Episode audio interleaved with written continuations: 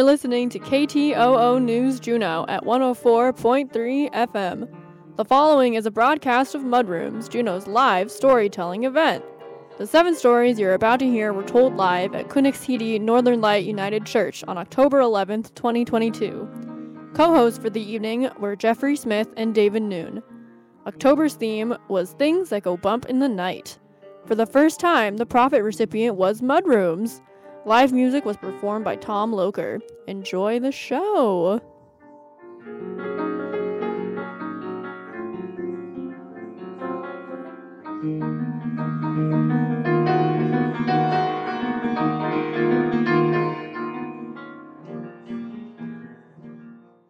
So uh, I'm going to introduce our first storyteller. Uh, Gandu'u, uh, Lillian Peterson, or P- Petershoare rather. I already goofed that up. Sorry, Lillian.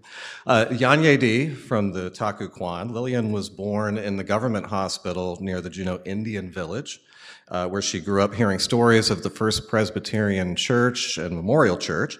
Lillian wrote this story with heartfelt admiration for Dr. Soboleff, uh, and in recognition of this church's journey in addressing past wrongs.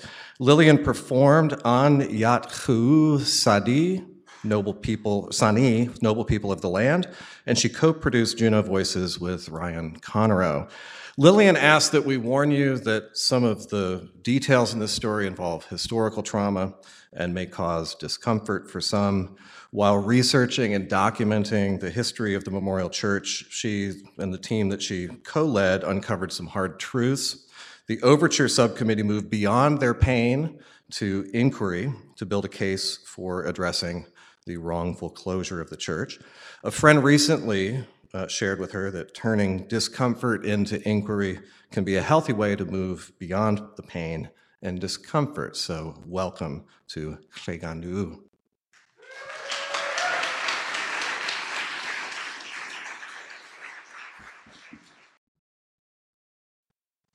Good evening. Gunesh Chish, Dave. It's 1962.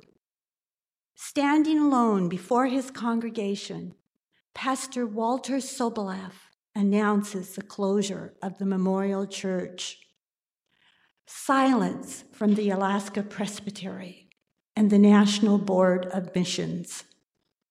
No words of remorse no explanation from the Presbyterian officials. They are absent.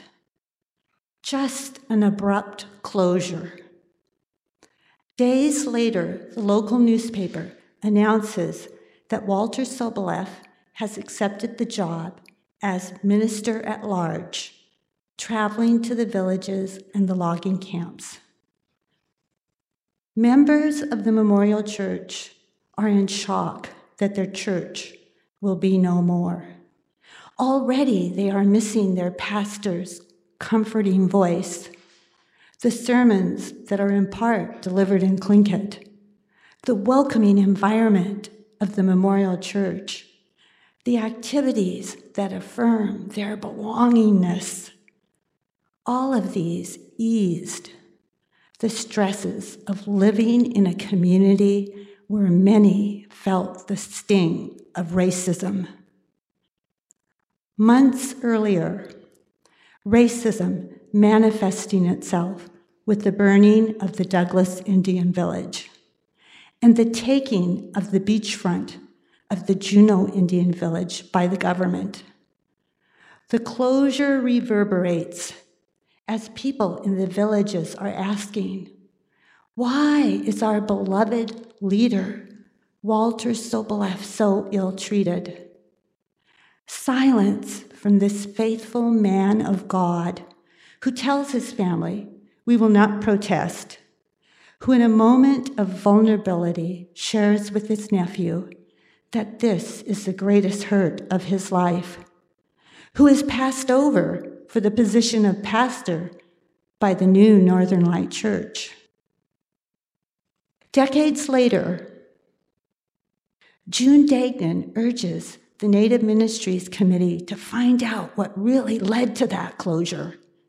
Native Ministries finances Pastor Phil Campbell's trip to Philadelphia to look at church records, and they recruit reporter Jocelyn Estes to interview memorial members.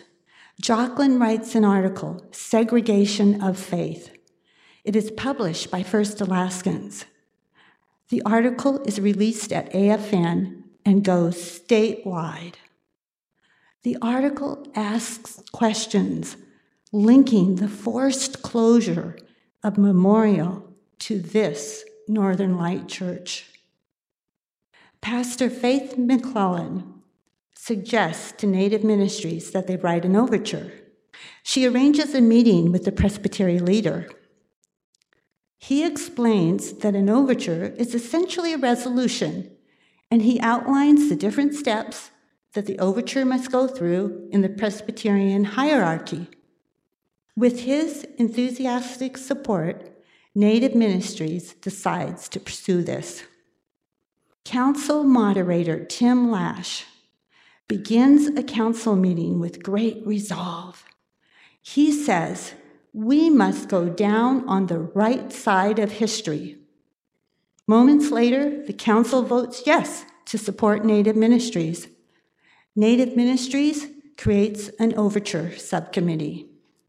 Each of us volunteer countless hours to research, discuss, and write the overture on the wrongful closure of the Memorial Church. To support consideration of this overture, Pastor Faith delivers a sermon Hypocrisy Not Accepted. She delivers this to the regional presbytery and to the congregation at Northern Light. She asks, What has the Lord laid upon our hearts that we are reluctant to take up? Her core message if any of us are to stand against any form of injustice, we must first look at ourselves, at our complicity, at our silence. In doing this, we will begin to see how white supremacy and white privilege plays out. She also says that we are to listen to the voices of the Alaska Natives and to acknowledge the pain of those most impacted. The congregation votes on the overture. They decide to accept it and to move it through the presbytery hierarchy all the way to the National General Assembly this past June. And that body adopts the overture unanimously. Northern Light Church creates a healing task force to begin the work of reparations. They recommend that Northern Light adopt a new name in Tlingit. As Mark Bonda explains, by the church accepting a Tlingit place name, the church will be giving back, truly giving back to those who have lost so much. It is a great act of respect. Members of the congregation put forward ideas, many of them relating to healing. Native Ministries Committee, with the help of two language advisors, advance a name which the congregation adopts Kunech Hidi, Northern Light United Church, with Kunech meaning healing and Hidi meaning house or place of. The new name is not the end of the story. For the church, the regional presbytery, and the national church are all pursuing acts of reparation stemming from this overture. By listening, by moving beyond and listening, ending the silence, this congregation is responding to those who were most impacted by the closure of the Memorial Church. Thank you.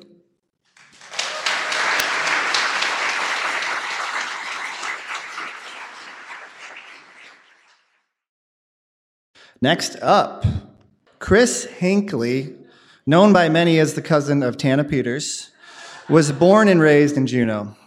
He has the habit of saying yes to most things, for better or worse, like helping me buy cars or welding things. Thanks, Chris. As part of a group of young Juneauites, he traveled down the west coast of the Americas via kayak and bicycle, starting in 2012. Tonight, he will be sharing a story from those travels. Please welcome Chris.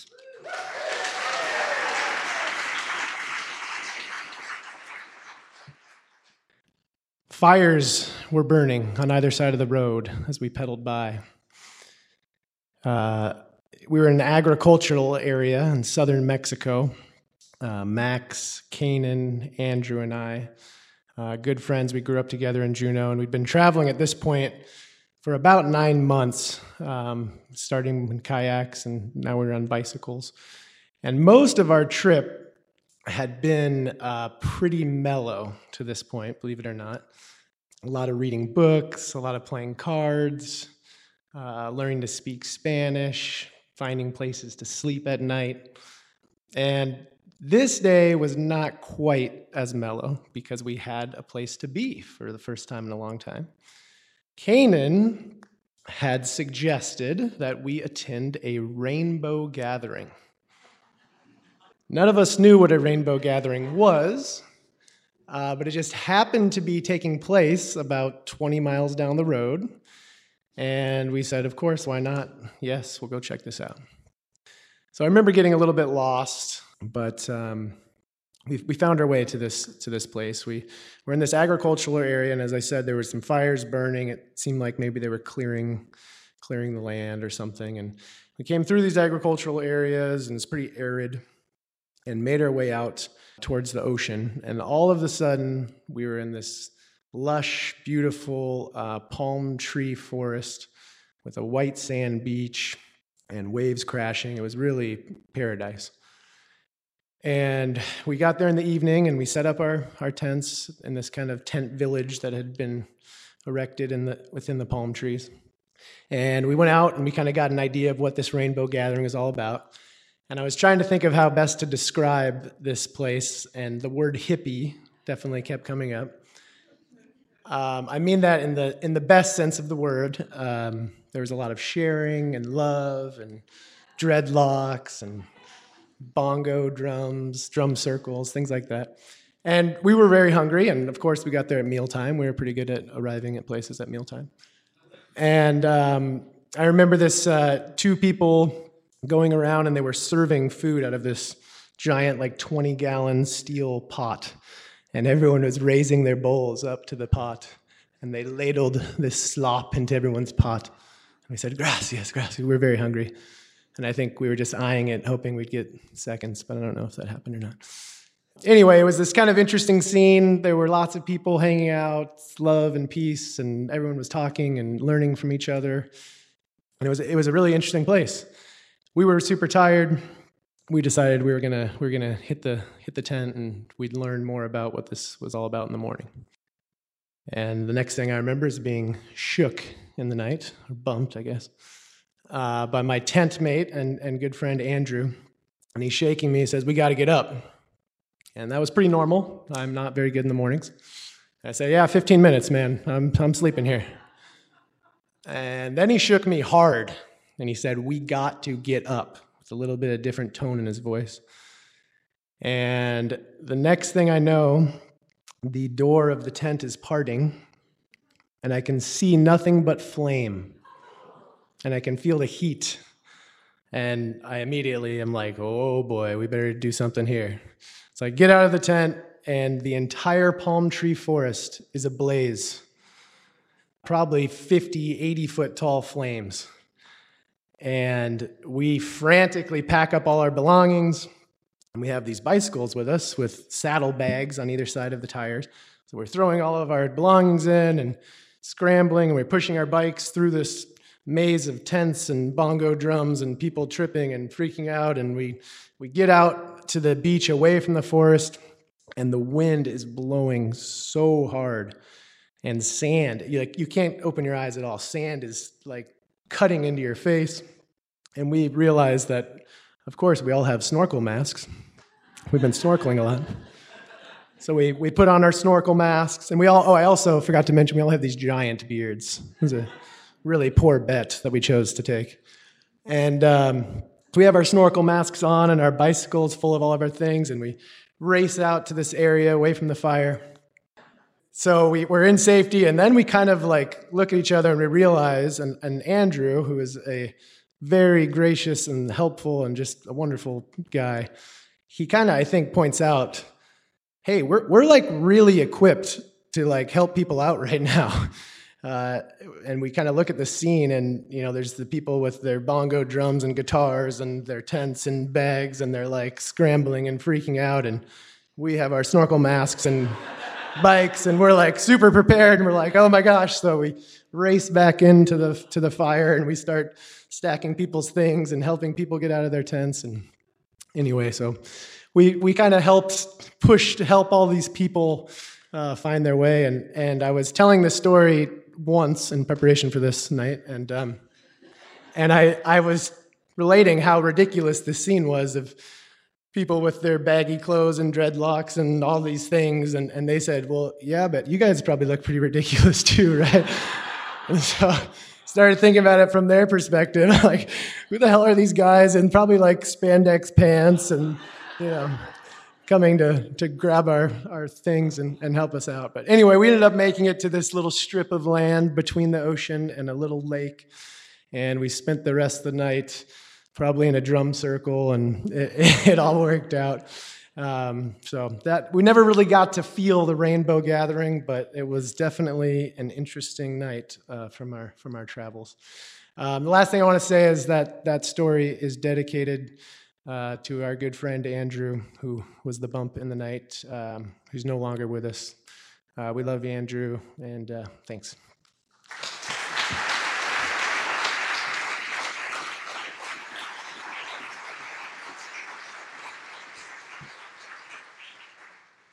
Our next storyteller is a, a former storyboard member, uh, Melissa Griffiths. Uh, Melissa has lived in Juneau long enough to be inserted into memories from before her time, but no, she did not go to high school with you or your kid, for that matter. She's probably best known for helping others tell stories as a former reporter and a former storyboard member, but more recently, she's known as the Cake Lady for her sweet side hustle, painting your cats and dogs in buttercream or whatever else uh, you dream up. Uh, since baking got monetized, her new hobby is uh, mushroom foraging. Uh, she could talk for way more than seven minutes about mushrooms.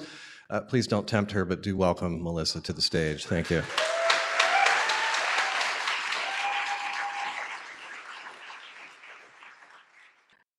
I know I'm probably not supposed to give a disclaimer, but um, I was the last person to sign up and I immediately regretted it. So, uh, pardon me while I probably fumble through this. Um, do you remember the weather on June 18th, 2022? um, so, I had just dropped off a cake and um, packed the perfect picnic. Uh, I was at the Arboretum with my boyfriend. It was a sunny day in Juneau, a beautiful sunny day in Juneau, but it was raining, torrential monsoon rains in the deserts of Arizona, where my youngest sister was behind the wheel of a car on her first big independent road trip. She and a friend had driven all the way down to Corpus Christi, Texas, and seen all the sights along the way. They were on their way back to Oregon and about to make a stop in Las Vegas to see my other sister, Megan. Um, but she wouldn't make it. Somewhere outside of Tucson, Arizona, there was monsoon rains. Somewhere outside of Tucson, there was a truck trailer parked along the side of the highway. I didn't cry when I was practicing this, but um, somewhere outside of Tucson, Arizona, the wheels would lose traction. and somewhere outside of Tucson, my sister died. She was just 23 years old.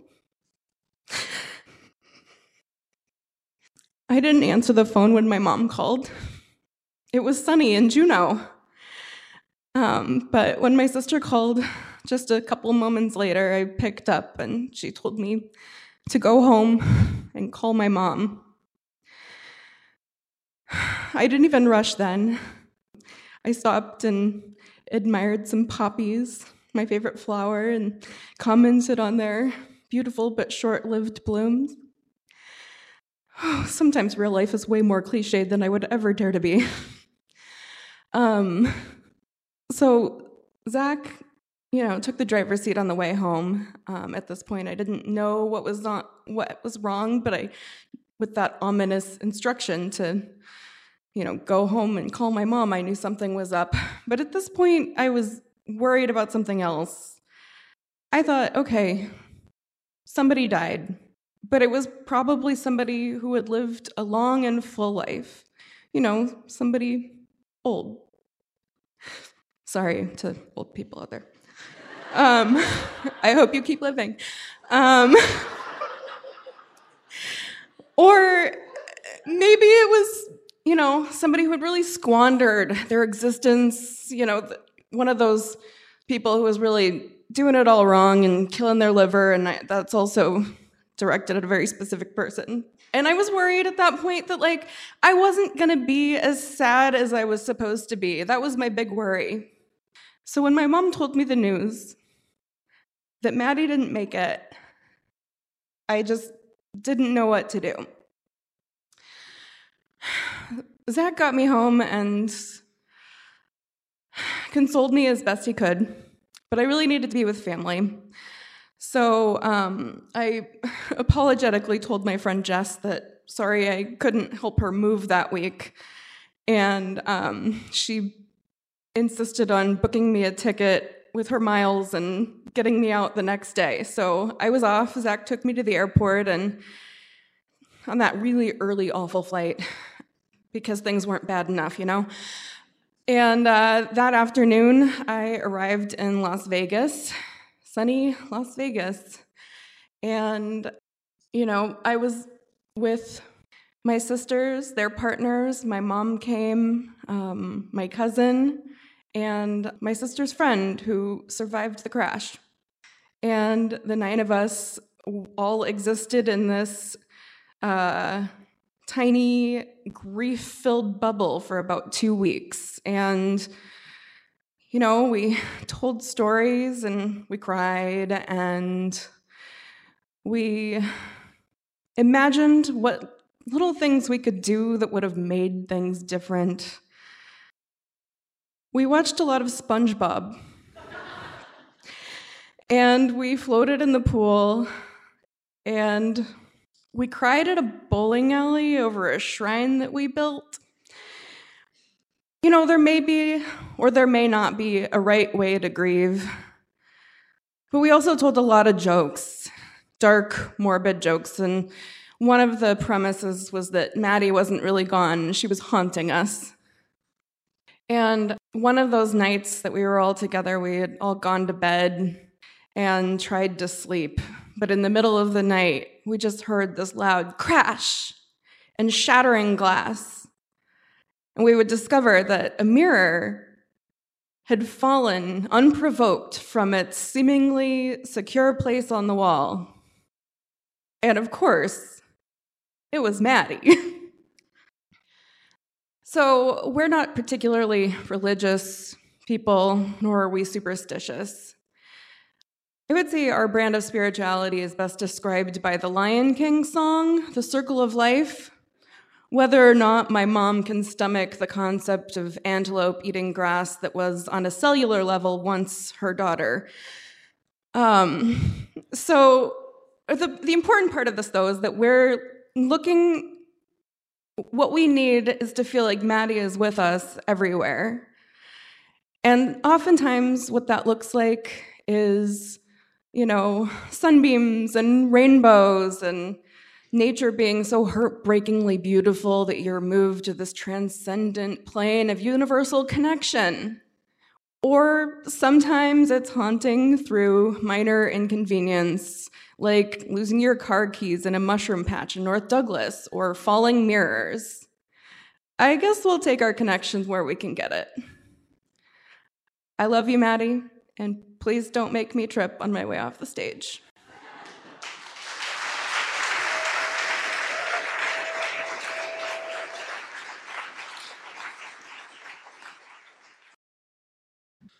Our next storyteller and our last storyteller before intermission is James Williams. Many people who come to Juneau say there are only two ways to get here by plane or boat. That means entry is at the airport or up Stephens Passage or Lynn Canal by boat. Yes, I'm speaking to James Williams. Yes. This is him. Um, Jim got here not by boat, not by plane, but through the third canal, which is the birth canal. I like that too. Very clever. Let's hear it for James. Woo! Great joke. That's funny. Matt, Matt, that's funny, right? You know funny, Matt. He was born Canary, the site of Greens Creek Mine, or fishing with his grandfather. As an adult, he worked for the state of Alaska in building maintenance, and later with the Alaska Marine Highway System, maintaining ferry terminals and docks from Metlakatla to Homer. He retired in 2000. Please welcome James.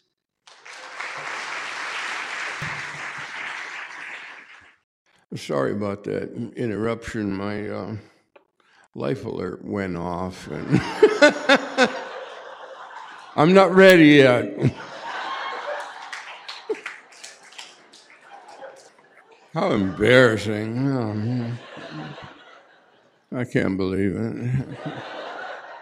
well, anyway, um, my story begins in uh, Great Britain in 1888.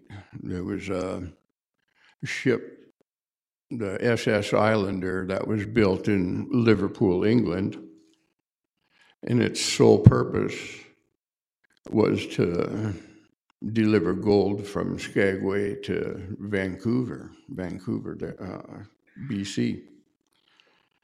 It was a pretty luxurious uh, ship at the time. It was 240 feet long, about 40 feet wide. It was uh, 1901, I think, uh, mid August, uh, when it left Juneau, about 1.30 in the morning or so, it got past uh, South, South Island there and it hit an iceberg. And it went down pretty fast. Uh, I think they lost maybe 50 people. Uh, but one, one man managed to make his way back to Treadwell Mine to let people know what, uh, what had happened. So I guess my feet hit the deck on my grandpa's fishing boat when I was a toddler. It was just a small boat. Yeah, the, the boat was uh, as wide as these steps here. So uh, anyway, we'd fish from Seymour Canal, you know, South Admiralty to uh, Berners Bay. Uh, every time we'd uh, troll past Greens, Greens Cove over on Admiralty, I'd, I'd look at the remains of the ship that was towed up onto the beach. I think it was in the 1920s. They uh, they tried to raise it because there was a lot of gold on board, and they broke it in half. So they beached uh, the part that they did did get, and of course the gold is didn't come up with uh, the part they grabbed. so I'd ask uh, my grandpa, I'd say, Grandpa, let's go to let's go to the beach. I want to look at that. And I'd bug him and bug him. And he'd never, never take me to the beach. Then uh, I think it was in about 1957, my Aunt Tilly and her husband moved up here and we took him out fishing and we trolled by Greens Cove and he saw the remains of the ship there and man he he said, I got to see that. And he talked my grandpa into going to the beach. And I went, oh, finally, I get to go. So I, I got over as far as I could, but the, I don't know if you're familiar with the type of real black, sticky mud that a minus tide has in some place. Well, physically, I could not make it to that, to the remains. So I went back to the boat. Uh, and then we took off, and after that, my new object to bug my grandpa about was let's anchor up there and spend the night, you know, because he talked about uh, people saying that they could hear music playing, people talking, having a good time, you know, good party. And uh, they'd say that it was the people on, on the, the island there so when he told me that, I said, "Yeah, we gotta. Can we go go anchor up?" And so finally, when I was about nine, maybe ten years old, he agreed. Uh, it was a nice, nice evening. You know, we watched the sun go down and uh, got things cleaned up, and we went to sleep. And uh, shortly uh, after midnight, there was a loud splash and a thud on the side of our boat, and whatever it was made the boat list way over. And then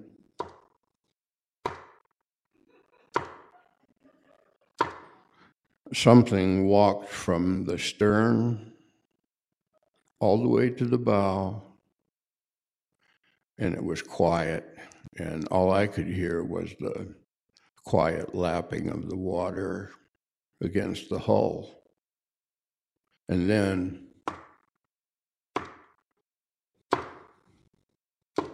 the steps went from the bow all the way back to the stern again. And then there was another big splash. My granddad, uh, he must have, my eyes must have been that big because when he looked over at me, he started laughing. and I was scared.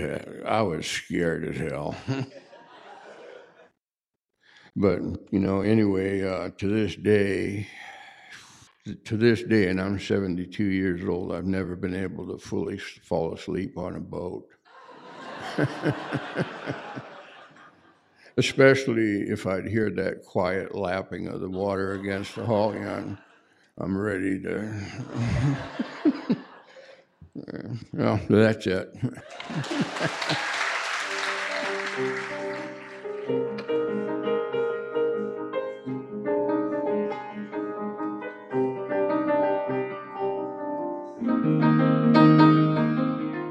listening to Juneau's live storytelling event, Mudrooms, on KTOO Juneau 104.3 FM. These stories were told on October 11th, 2022, on the theme Things That Go Bump in the Night. Do you want to be on the Mudroom stage? Visit us at mudrooms.org or at Juneau Mudrooms on Facebook and Instagram to learn more.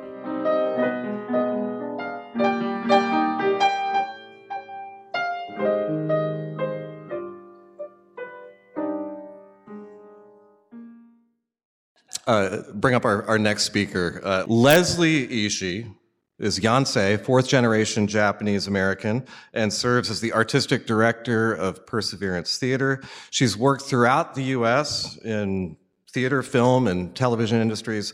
Uh, Leslie has had the honor of working with many legacy theaters of color throughout the U.S. Penumbra Theater Company, Native Voices, East West Players, and El Teatro Campesino. Leslie works on a number of national boards in the U.S. theater sector, advocating for the sustainability of theater. Let's welcome Leslie Ishii to the stage.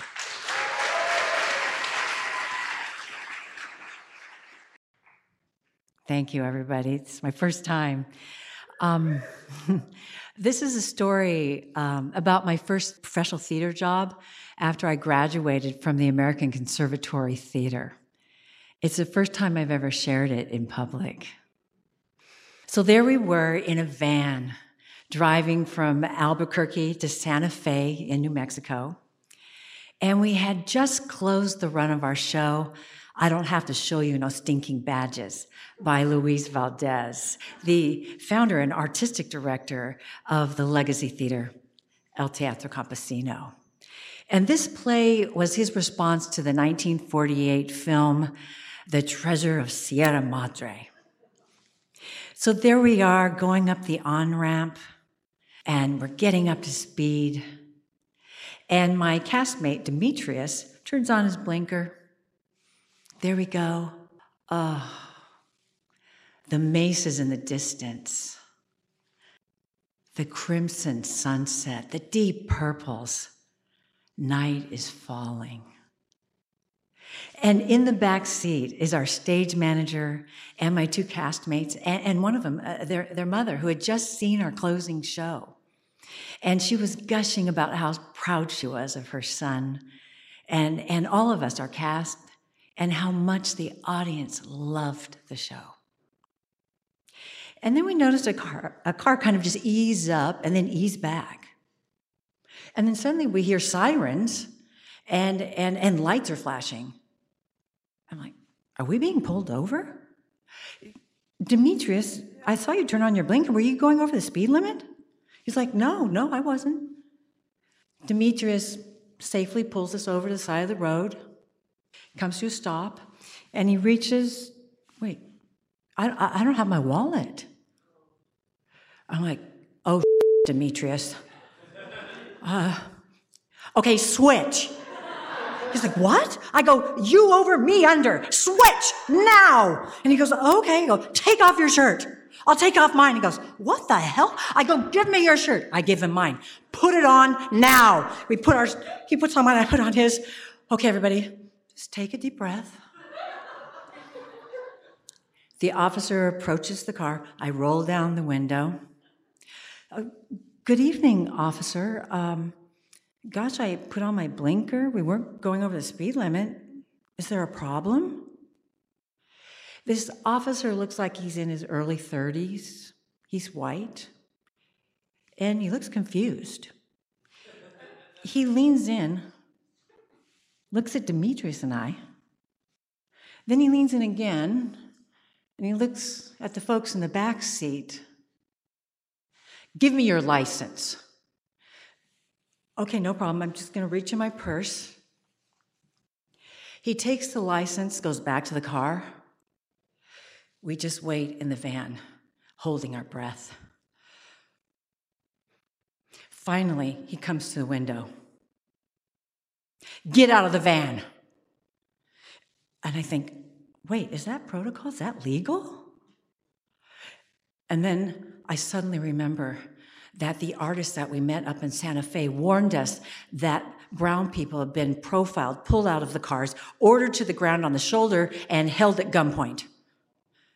And I'm thinking, with the exception of our white stage manager, we're all brown people. Oh, um, of, of course, officer. Okay, everyone, we're going to get out of the van. Uh, the officer circling around to the, to the shoulder. I said to the stage manager, grab your script. I said to my friend's mother, bring your playbill. Put your hands up. Um, uh, officer, uh, we're actors. We just closed the show. I don't have to show you no stinking badges. Uh, and, our stage manager, right there, he has the script. And, this is my friend's mom. She, saw the closing show and she's got the playbill. You can read all about us. Our bios are in there. He takes the items. He goes back to the car. Oh, oh now it's pitch black, except for the glaring lights from the car, the headlights. Oh, and it's just night has fallen we're getting tired. I could swear it's been like at least 30 or 40 minutes. Okay, everyone, just try to hang in there. I know your arms are tired, but just keep breathing. We'll get through this and don't make any sudden moves. Oh, please, God. Finally, the officer comes back. You can go. He throws the playbill and the script and my license on the ground at us. He goes back to his car and pulls out. Uh, okay. We pick up our things. I pick up my license. We get in the van and we drive up the road in silence. I pull us into a Denny's and we order food to calm our nerves. Oh, Demetrius, we have to find your wallet. We go out to the van. We're looking, we're turning over everything. No wallet. Uh, it's got to be here somewhere. We go to the back. We search through all our bags, the props, the costumes, everything. No wallet. I said, okay, we can find this. We just have to, I, look, as a kid, I used to channel things and I could find things when my brother lost his pacifier, his blanket. We can do this. So we go in the car. We're scouring through. We're looking through everything, tearing through, and wedged between the seat and the console. Oh, Demetrius! We hug. We immediately start crying. We go back into the Denny's. He holds up his license and his wallet, and our entire group comes and we form a group hug. We're crying, we're cheering. we're so relieved. We sit back down. We finish our meals and we each order a hot fudge sundae for dessert. There were a few beers in there too. That was our closing night in Mexico City.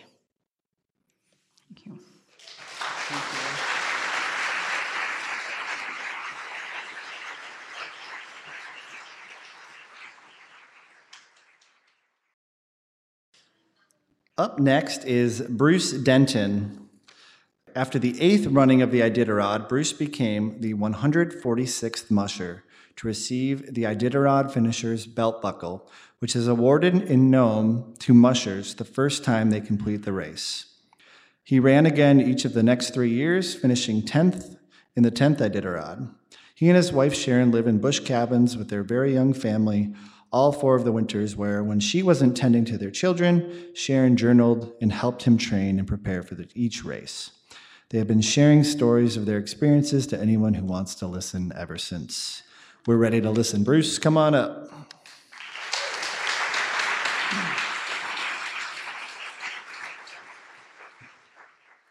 I can't begin to describe the incredible feeling of running a dog team in the middle of the winter under starlight skies or the aurora borealis or a full moon with with enough light for the snow to reflect and make colors come vivid.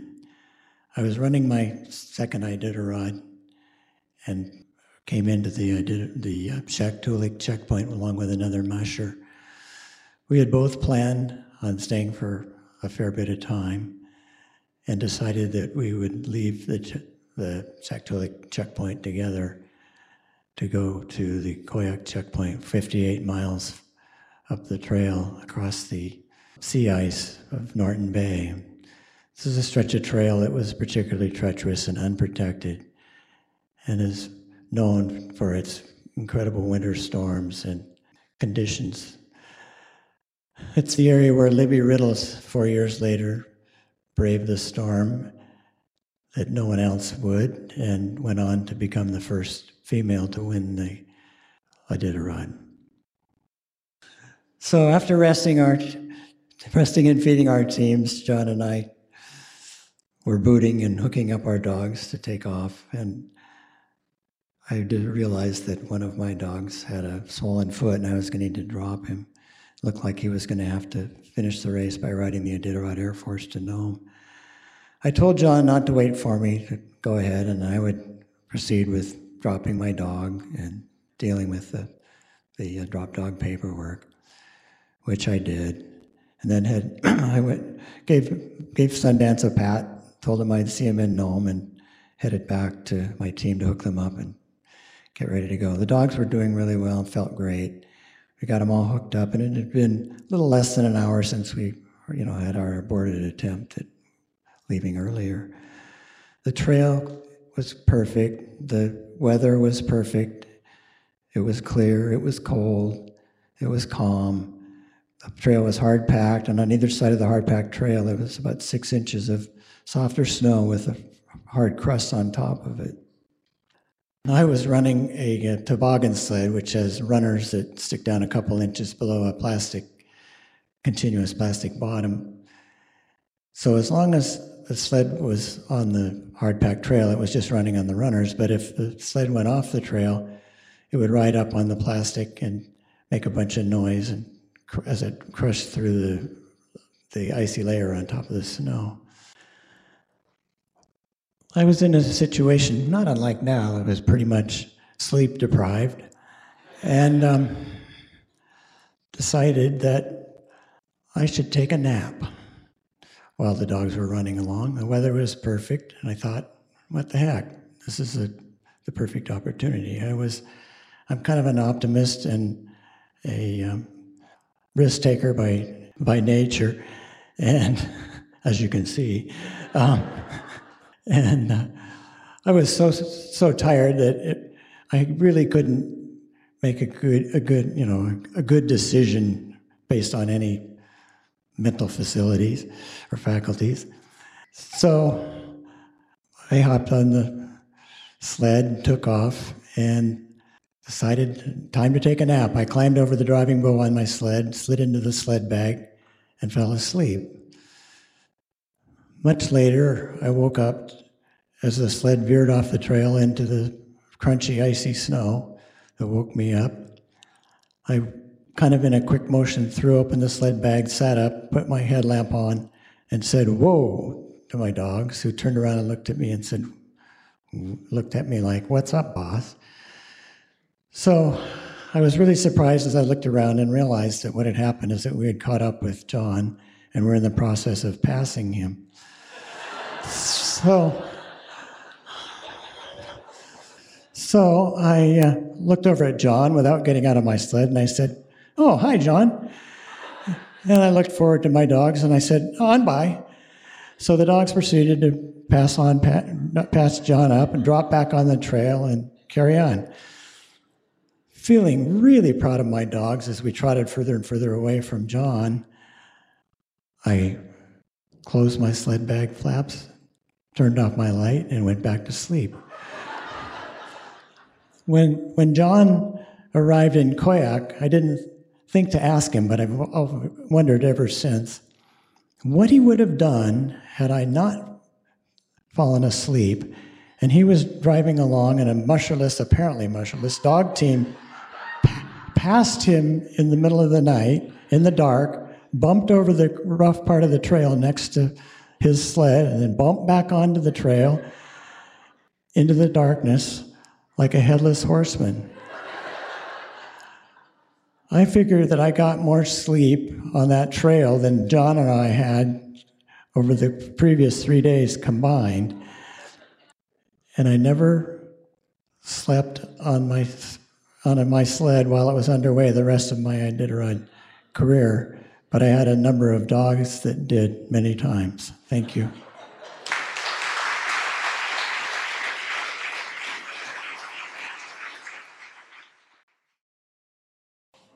Uh, our final storyteller for the evening is uh, Summer Custer. Uh, when Summer was 19, she lived in Kingston, Jamaica, studying gender and development and dance hall reggae culture.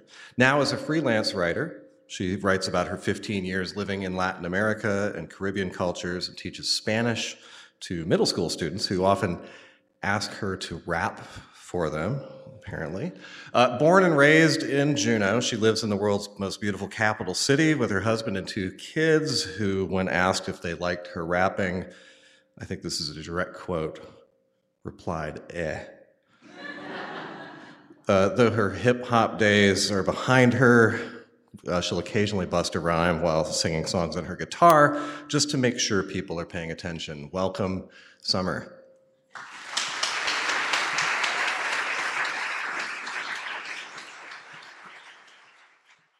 In Kingston, Jamaica, reggae music is everywhere. Now, in 1998, I'm not talking about Bob Marley. In 1998, it was dancehall reggae on the street, on the buses, people waiting for the bus on the street, dancing, reggae music, dancehall reggae blasting everywhere. And if you don't know what dancehall reggae sounds like, it's heavy bass with rhythm and it's aggressive and it's kind of violent sounding, which is completely appropriate for because in 1998, Kingston, Jamaica had the highest rate of homicide of any city in the Americas.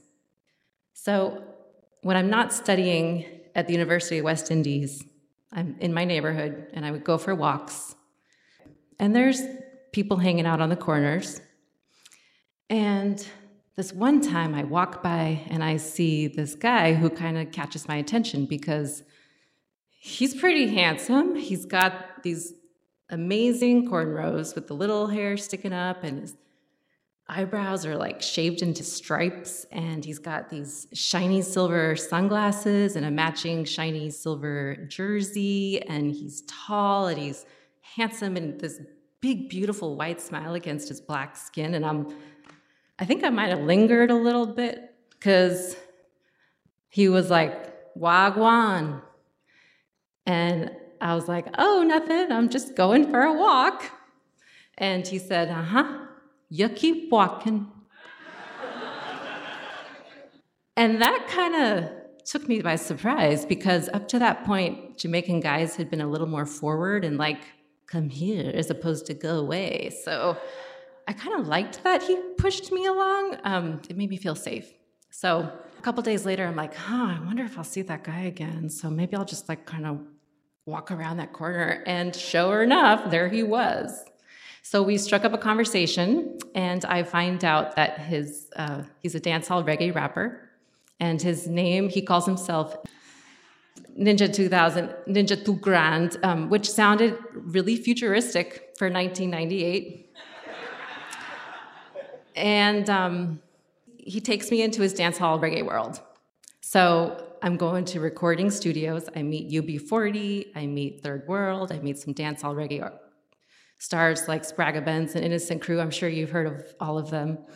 And he takes me to stage shows where I watch him perform on the stage, and he even takes me into like the deep Jamaican ghetto, which they call the pens. He takes me to Grant's Pen, which is such a gnarly, dangerous neighborhood that even the police won't go in there. So I wear something really conservative and I hang out, I hide behind the DJ set. And what I see just blows my mind. It's a conga line of men and women, like 30 of them, pressed up against each other, wearing the most amazing bashy outfits, like bright colors and their hairstyles. Like I didn't even know hair could do that. And they're they're whining, which is um, I'm not going to demonstrate because I can't, but it's like very sexual gyrations, right? Some women are like kind of upside down. I mean, and then there's th- three story speakers. Women are climbing up the speakers and whining on those. Okay, so we start hanging out a little more. Everyone around me is speaking Jamaican patois, which is like hardcore lingo and it sounds really cool. And I don't even realize that I'm doing it, but all of a sudden I'm speaking patois. And I'm surrounded by so much music that I start to write my own lyrics. I've always been a songwriter. And, um, and I write some lyrics and I'm like, hey, Ninja, I wrote some lyrics. You want to hear them? And he's like, yeah, bring it. So because I have like zero pride, I'm going to demonstrate for y'all what it sound what these sounded like. First song I wrote, okay, so don't judge me too hard. Little red Ed gal from Alaska, A to the mother love McKay and the salmon halibut. It's what we smoke and know it, not the crack. Gotta get back. Jamaica air, take me where I bust the prong and where to mama backside a burn up. I'm, I'm gonna stop there. You're welcome. So I was like, pretty bad, huh? And he goes, next time I put she on stage with me. that time never came. Gratefully, no. But um, actually, it kind of did in some ways because when I moved back to Bellingham, and college and stuff, I, um, I kept rapping. And I even performed at some house parties, this dancehall reggae that no one had ever heard of yet. And um, believe it or not, people actually liked it.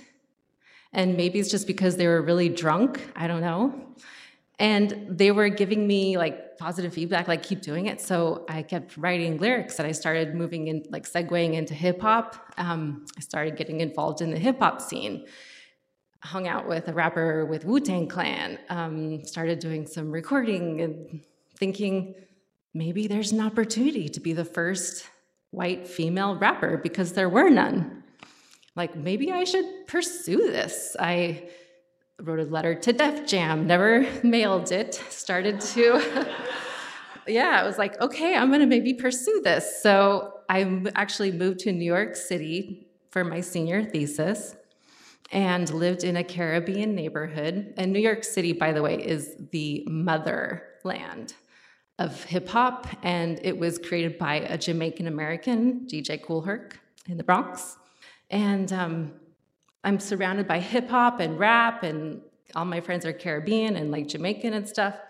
And when I'm taking the train to go to Hunter College, where I was studying music industry, among other things, I could see the big, tall buildings, the projects. And I would imagine all the up and coming rappers in those projects. And that's when it dawned on me that those up and coming rappers were the ones that should be rapping, not this girl. Because they really had something to say. And hip hop didn't belong to me, it wasn't mine. And I felt that when I was in the heart of hip hop country. Like in Bellingham, it was one thing, but here, so I stopped rapping. But 23 years later, I can still spit a lyric, possibly badly. Shorty say, where's it happening? In your mind, high time you be dropping in, walking with the spot you in. Spot you spinning to be stopping in my copper brim, fitting in like Q-tip. Don't flip a cow like lickle sister spitter spiel again. Still, Mr. Bouncer wanna diss her, mistake me for a stripper, he not let me in. Saying something about my front, I'm a simpleton. Simple trick, and some pussle wanna dick me in. Disrespecting on my yin, I heat like engine, wanna burn you with my she wisdom. That's it. Thank you.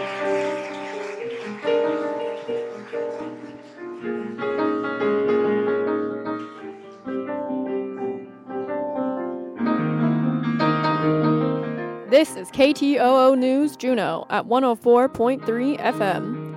The stories you just heard were told live on October 11th, 2022 at Kunech Hidi Northern Light United Church. The theme was Things That Go Bump in the Night. For the first time, proceeds went to Mudrooms. Live music was performed by Tom Loker. Thanks to KTOO for bringing Mudrooms to listeners like you. Join us November 8th for our next event on the theme Uncharted Territory. Learn more on our website, mudrooms.org, or on Facebook and Instagram at Juneau Mudrooms. This program is a production of the Mudroom Storyboard. Alita Buss, Jeffrey Smith, David Noon, Kristen Rankin, Rich Moniak, and Jane Hale. I'm Crystal Briette. On the behalf of Mudrooms, happy Halloween!